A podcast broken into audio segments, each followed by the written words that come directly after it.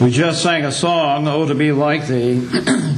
and when we look at the very first verse of that song, we have to ask ourselves, is that really true of each one of us? Oh, to be like thee, blessed Redeemer. This is my constant longing and prayer. Is that something that we strive for every day of our life, every moment that we live, that we want to be more like Jesus? And as the chorus says, we want His image stamped on our heart?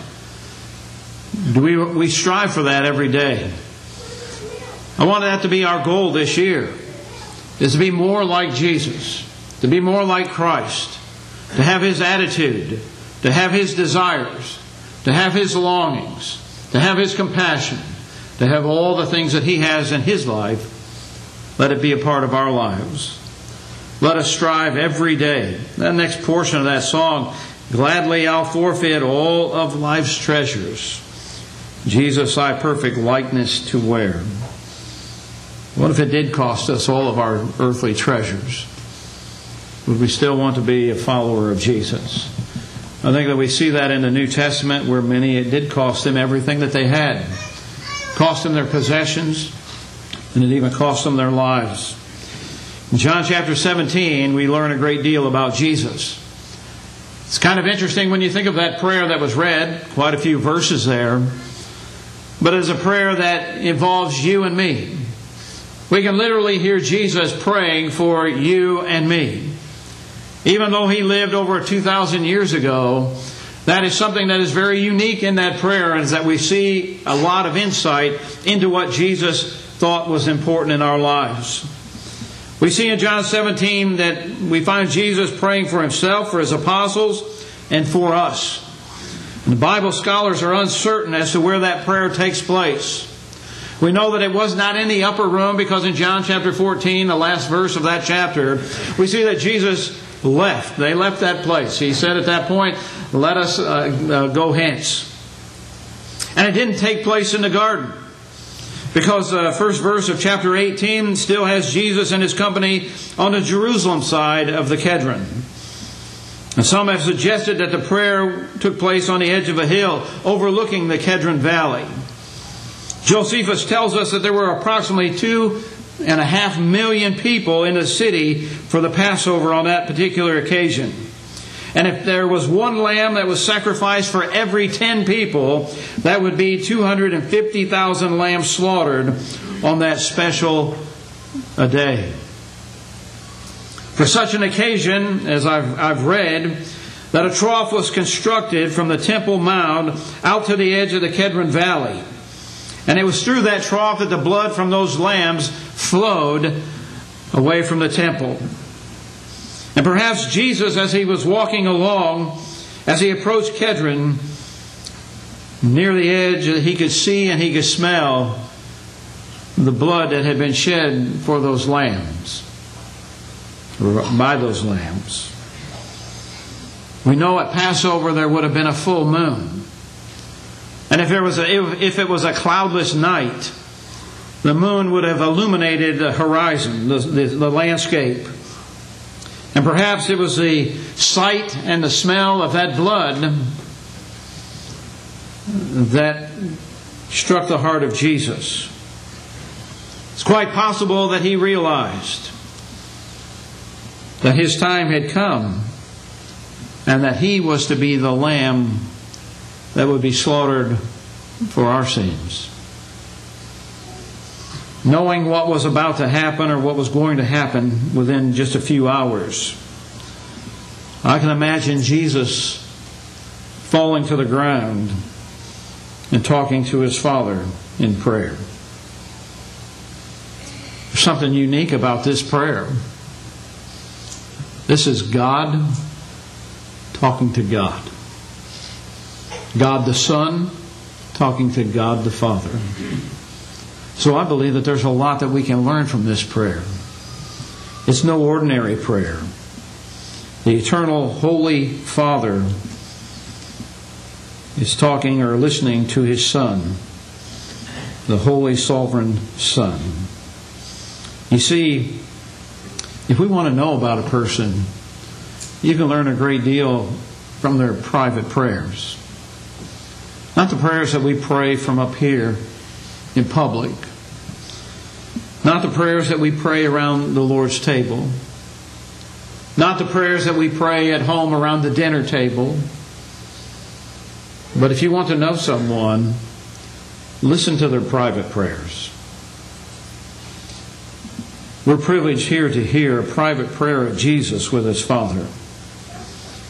There's something that we can learn that will help us to become like Jesus. Several lessons from this prayer. First of all, we have to learn to believe in prayer. Do we believe in prayer? Do you and I, as Christians, do we believe in talking to God, communicating with Him, and that He hears our prayers? How many times does Jesus pray between the upper room? When you look in the upper room and, the, and His death on the cross, there's probably nine or ten times. We know that He prayed in the upper room for the, the bread and the fruit of the vine.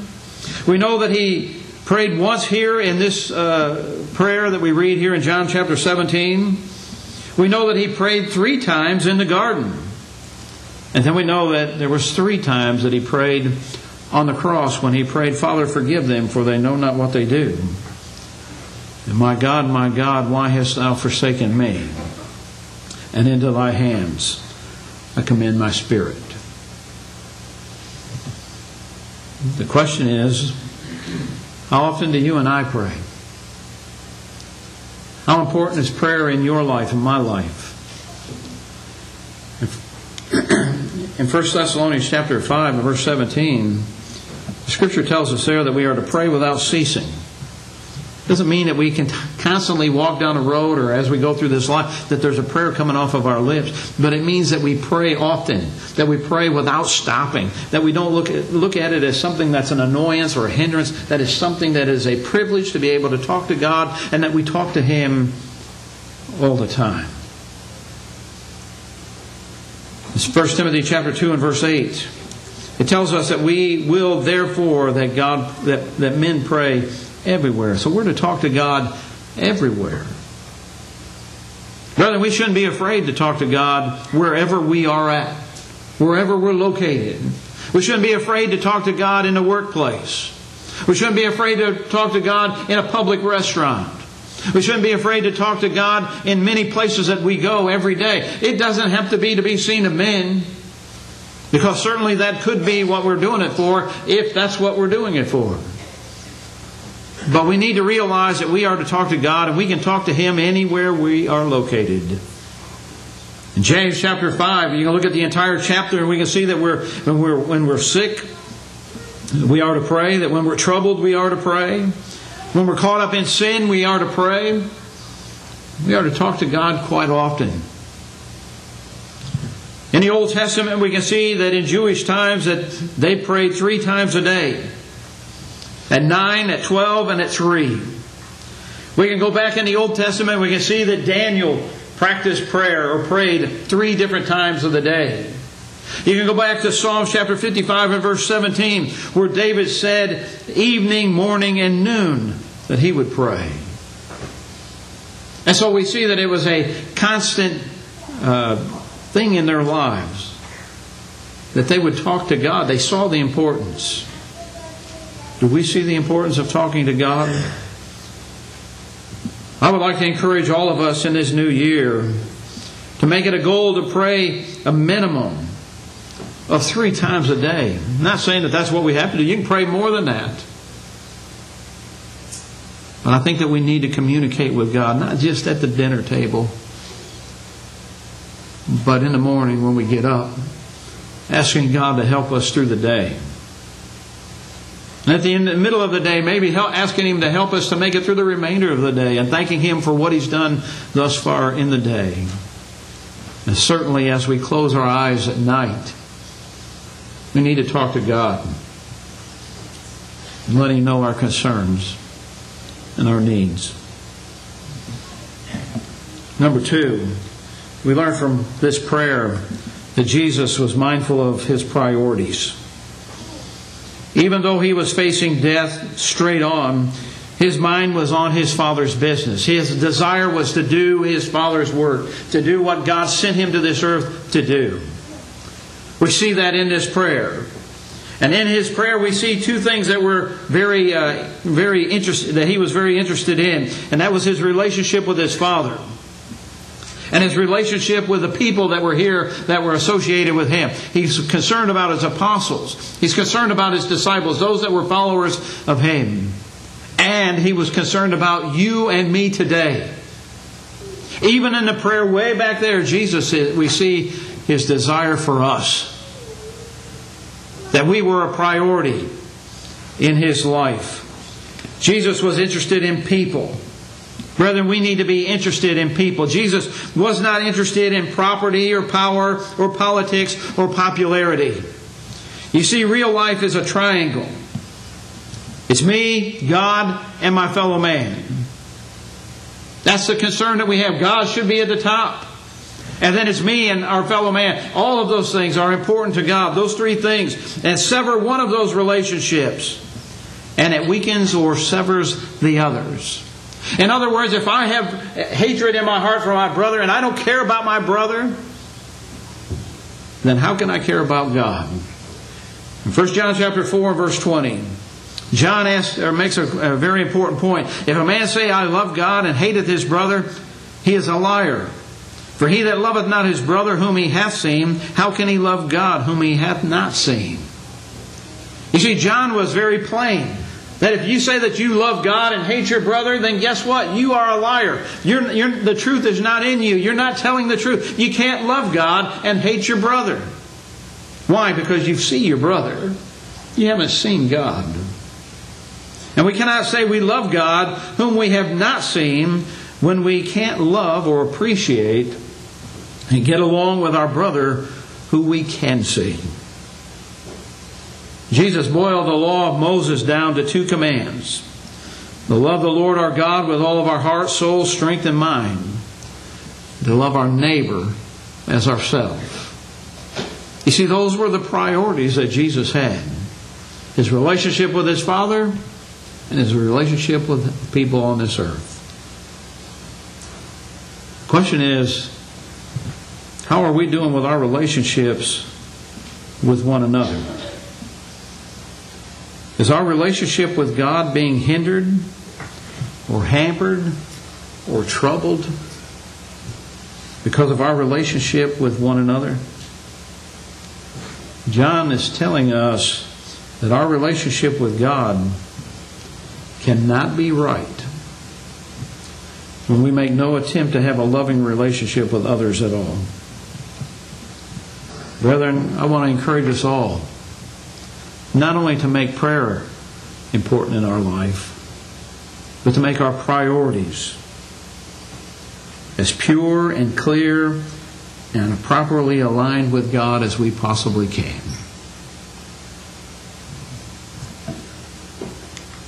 Third point that we learn from this prayer of Jesus is to accept God's timetable. Jesus basically said the time has arrived, the hour is come. We see that in verse 1. The question is when our hour comes, will we be ready? Are we willing even today to submit to God's timing? Are we ready to go? Are we ready to stay? Are we willing to suffer? Are we ready to serve? Are we ready to die or ready to live the life, whatever God has in store for us? Are we ready to do it? And I'm not talking about death. I'm not talking about when it comes to the end of this life. I'm talking about right now. Are we ready to do what God wants us to do? When God places someone in front of you that needs to hear the gospel of Christ, when God gives you an opportunity to visit those that are sick, when God gives you an opportunity to help those in need, are you ready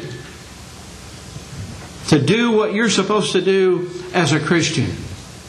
Do you have the image of Jesus stamped on your heart to the point where they look at you and they can see Christ in you? You see, sometimes all we think about is the end. We need to think about here in the middle.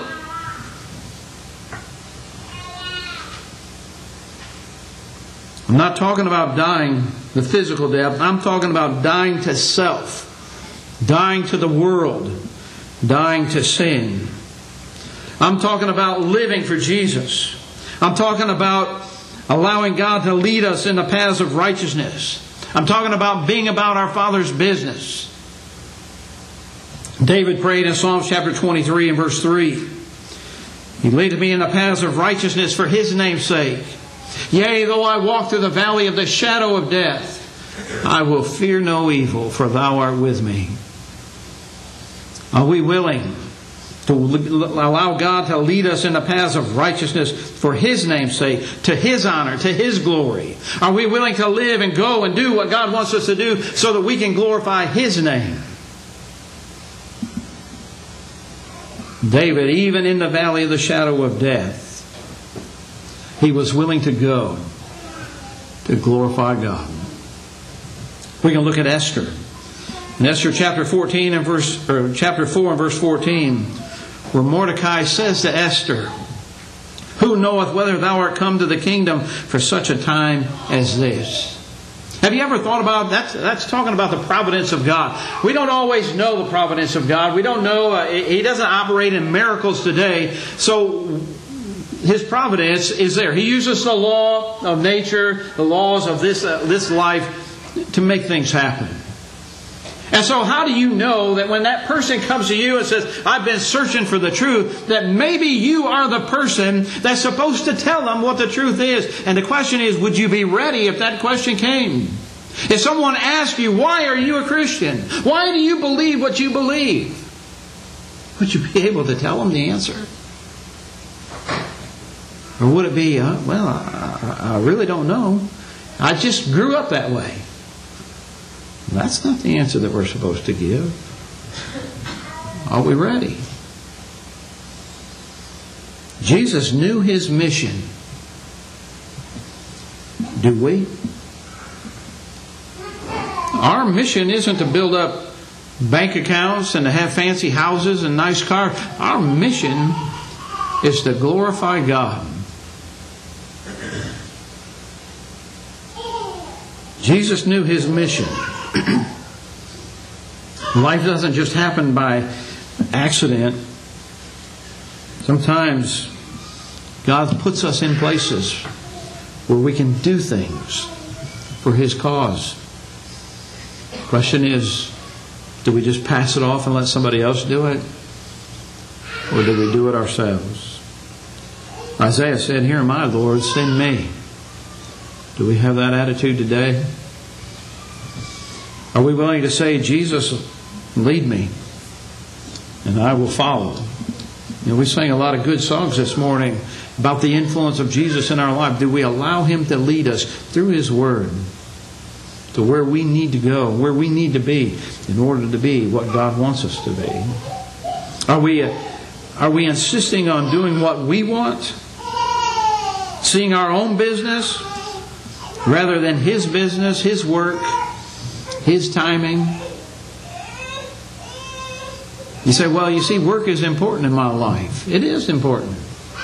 I'd venture to say all of us need money. I don't know too many of us that don't need money. So work is a good thing. But when you're in the workplace, do people see that you're a Christian or is that something that you're going to hide from? And you don't have to wear a sign. You don't have to wear something on your head that says, I'm a Christian. I'm a Christian. They should be able to look at your life and see that there's something different about you. You don't act like everybody else acts. You don't laugh at some of the dirty, filthy things that they laugh at. You don't go to the places that they would go to. You don't talk about the same thing that they talk about. You don't use the language that they use. They see that there's something different about you. Why not turn your life over to Him? Live the life that He has in store for us, not just the, the day we die but every day that we live. What a great life it is when we accept and submit to God's timing. Number four, are we willing to be used? I want you to look at verses 1 and 5, and you can see the words, glorify me. In that chapter, the word glorify appears several times in chapter 17. And we're talking about We're not talking about, Lord, give me a million dollars so other people can see how blessed I am. We're not talking about, Lord, give me a brand new, spanking new car so everybody can see how well off I am that you've blessed me. Do you realize what it meant when Jesus said, glorify me? Do you know what that meant when Jesus said those words, glorify me? It meant hang me on a cross until I'm dead. You know what glorify me meant to the Apostle Paul? It meant arrest, jail, beatings, stonings, shipwreck, abuse, and death. Rather than again, some of us need to die. We need to die to self, to our own selfish ambitions. We need to die to lust and sin. We need to die to the world, to materialism, so that God can be glorified in us. Isn't it time that we understand that being like Jesus may mean suffering for the cause of Christ? Jesus' deepest desire was to glorify the Father, his Father. His greatest ambition was to do whatever he had to do to allow God's name to be honored. Brethren, let us all be more like Jesus every day that we live. Number five. We see that Jesus finished the work that God had given to him. Jesus said, I came to or came to do the will of my Father who sent me. We know that early in life he was about his father's business. He'd done a lot of good things his entire life. Lived here around 33 years. But it was all for nothing unless he was willing to suffer the cross. You think about that. All the good that Jesus accomplished while he was alive, had he refused to go to the cross, his life would have been a waste.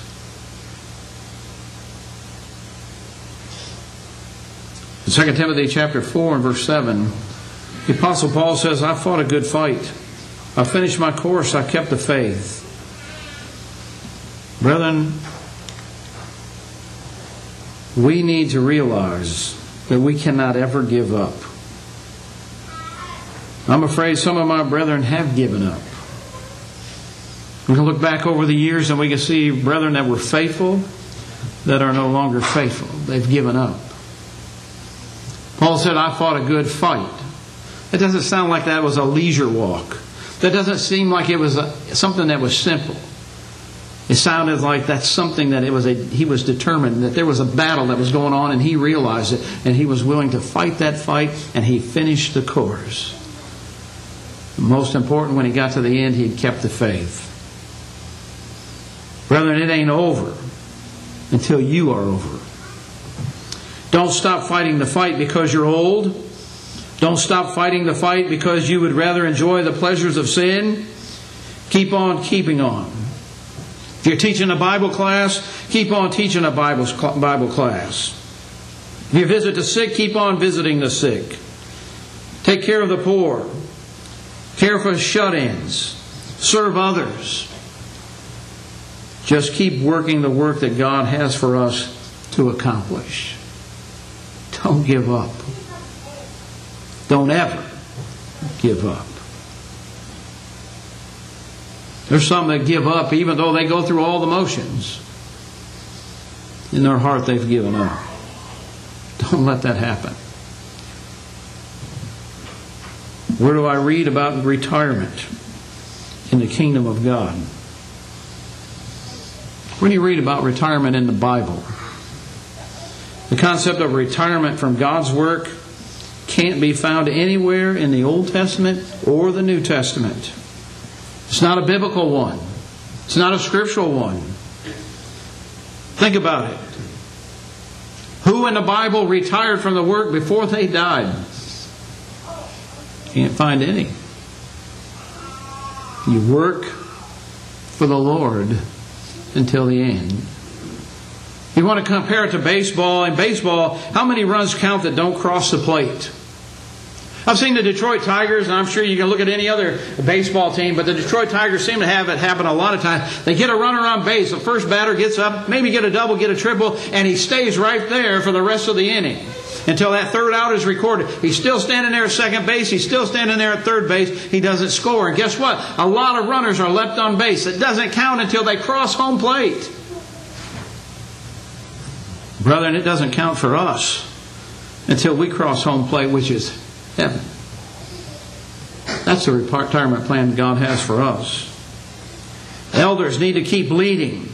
They shouldn't die making decisions. They should die doing the work and leading by examples. Deacons should keep on doing the work, the, the task that they've been assigned until the end. Preachers and Bible teachers don't stop studying, teaching, and preaching. Don't die on base. Can you name anyone in the Old Testament, anyone in the New Testament that retired from God's work? Retirement is an American concept, a Western world concept, certainly not a biblical one. And Jesus' attitude was, I will not give up. I will not stop. I will press on doing the will of my Father, working His work. Brethren, we're not finished until it's over. Can we say that we're fighting the good fight? That we're striving to finish the course? That our desire is to keep the faith? Are we doing that every day of our lives? Jesus' attitude was, I will not give up, I will not never stop. I will press on doing what the will of my Father, working His work regardless of the criticism, the shame, the pain, and the toughness of the task. God help us to be more like Jesus.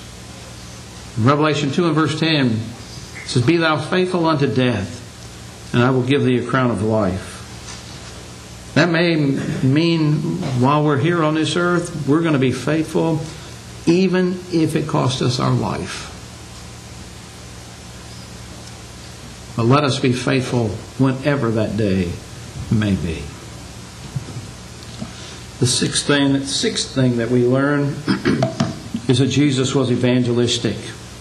We hear him say in John chapter 17 and verse 6, I have manifested thy name unto the men which thou gavest me out of this out of the world. Thine they were, and thou gavest them to me, and they have kept thy word. Brethren, we will not evangelize everybody that we come in contact with. Jesus didn't. The Apostle Paul didn't. Peter did not. But we can be daily examples for those that are around us, that they can see what a Christian is. And God will not hold us personally responsible for everybody. But I believe that the Bible teaches us that He will hold us responsible for those He has given to us, placed in our lives, in our care. I believe that He will hold us responsible for our spouses, for our children, for our grandchildren, for our extended family, for our friends, our neighbors, for people that we work with. We may not win them to Christ, but we are to strive to lead them to Christ. And if they make that decision to stay away from Christ, that's their decision. And we're not going to be held accountable for their decision. But that doesn't mean we're not trying. Do they know Jesus? We look at children. Sometimes we look at our children and we say, oh, they're very successful. You ask somebody, they'll say, oh, yeah, I have five children. They all have college educations, they have successful jobs. I have 10 grandchildren. My, my children, they have four or five bedroom houses. They drive SUVs. Yes, sir, they're successful. But do they know Jesus? Do they know the really thing or the really important things of this life? Do they know Christ? We may have taught our children all the successes of this world, but have we taught them the successes of Jesus Christ? Because if they have everything that the world has to offer and they don't have Christ, they have nothing. What are their values? Well, you taught them about the values that God teaches to us. Let me show you something about being evangelistic from the text. Evangelism will never happen. It will never occur in our homes, in our neighborhoods, in the workplace until we mention people in prayer. In verse 9, we see Jesus do that. Are you praying for anybody specifically? That they'll obey the gospel, that they'll hear it and accept it and obey it? And until they see that everything that we have belongs to God, like we see in verse 10, and as we see in verse 11, that we're of the world, or not, we're in the world, but not of the world. Until they see that in our lives, we're not going to convert too many people. We need to let them know in our lives, by our example, by the words that we use, the things that we do, that getting to heaven is the most important thing in our life. Having that right relationship with God is the most important thing in our life. They need to see that. And they need to see the joy, they need to see our faith, and they need to see our confidence in God. It's hard to convince people that they need to be a Christian if you look so miserable in your life.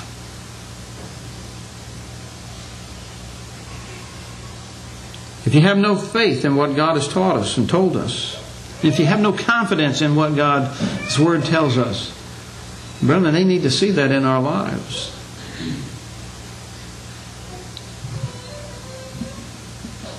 The world doesn't need to see us wringing our hands in hopelessness and faithful or faithlessness. They need to see a people that truly believe in a God of heaven and believe in His Word and they put it into action in their life. And by putting it in, in, in action in their life, they, it brings joy and confidence in God Almighty.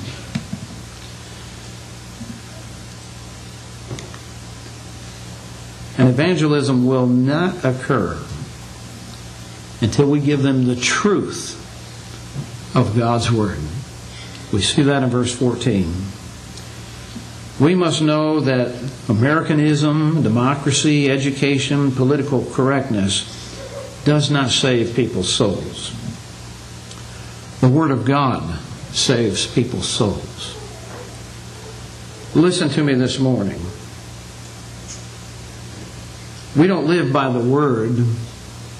We don't preach the Word. We don't proclaim the Word of God because it's politically correct. We proclaim that word, we live by that word, we preach that word because it is the truth. And sometimes we may not like that truth, but that truth is the only thing that can save people's souls. Sometimes there may be things that we don't even want to discuss in there. I know that there's some brethren that don't want to hear certain topics. They don't like certain things that the Bible says. But it's the truth. People don't want to know about hell, but guess what? If you if there's a good chance that you're going to go there, don't you want to know how to avoid it?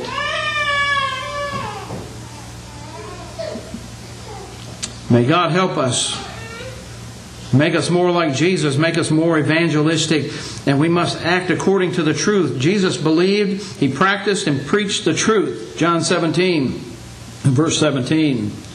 His heart nor his teaching was into church creeds, traditions, or non essential stuff. He wasn't into a Jewish heritage, and he definitely wasn't into political correctness. He told people what they needed to hear, and guess what? Sometimes they were offended. Sometimes the truth offends people. Help us to be more like Jesus, to share the truth that can save people's souls. Because anything absent of the truth is not going to do so. Jesus knew that truth saves, that truth is what sanctifies us, and that truth is what sets us free.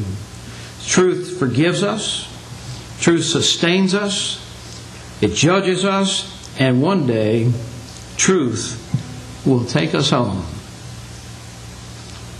What regulates your life? What regulates yours and my life today? Is it the Word of God? Or is it what the world wants us to say? Don't ever, don't ever be ashamed of what the Bible says about any subject. What regulates your life? Is it the financial truth? Political truth? Social truth? Some talk show truth? or some television evangelist? God gives us truth and only truth. And may that truth be the only thing that we have and use in this new year. Let that be what motivates us as a congregation of God's people. And then finally, let unity be our goal. Jesus prayed for unity among believers. We find that in verse 21. He said, Make them one, Father, as you and I are one. Unity in our churches today is simple. If God is our Father, we've obeyed His commands to become His children, then we are His people.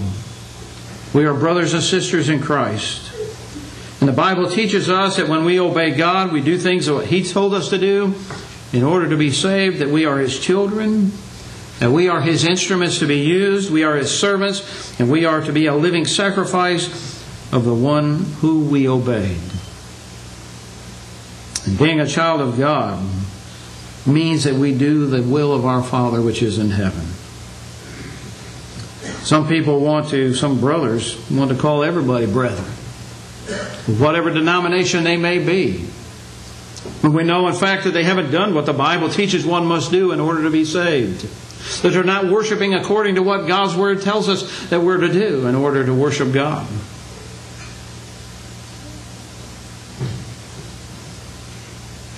We can't call people brethren unless they are truly brethren. God said, I came to do the will of my Father let that be the decision of whether we fellowship people or not. Let God determine who are His children. And if we've done those things, then that makes us a child of God. This morning we've gone into a private prayer that Jesus had with His Father. God speaking to God. And we learn what it takes to be more like Jesus in our daily walk. The truth is, all too few people, all too few teenagers, all too few mothers and fathers, all too few executives and workers, all too few retirees, all too few church members, are willing to be like Jesus in our world. Are we? That's our challenge for this year. Paul said to not be or to be conformed to the image of Christ. Let the heart, mind, and attitude, the disposition of Jesus, let that be in you. The question is, what do you and I need to do to be more like Jesus. It's easy to look out and say what you ought to do, but we have to look in the mirror and ask, what do I need to do? We need to ask ourselves that question. Do we really want the image of Jesus stamped deep on our heart? Do we really want the world to look at us and say, there's a Christian? There's someone that's truly striving to be like Christ. There's something different about them. Or is our Christianity something that we want to hide? We don't want them to know that we're a Christian at work because then we can't do the things that they're doing. Because even I have found that the world holds us to a higher standard. And when they know that you're a Christian, they expect something different than what the world gives. Question is, are we willing to do that? Do we need to become a child of God by faith and repentance, by confessing the name of Christ before men, and then being buried with our Lord in baptism? As baptized believers in Christ, do we need to make changes in our lives? Perhaps in the same areas that we've talked about this morning. Our, teacher, our text teaches us that Jesus was praying for us. Let's do all that we can to have that image of Christ seen in the world in our lives so that we can truly be a disciple or follower of Christ. This morning, if you need to respond to the invitation, feel free to do so. Come and have a seat up here on the front row as we stand and sing.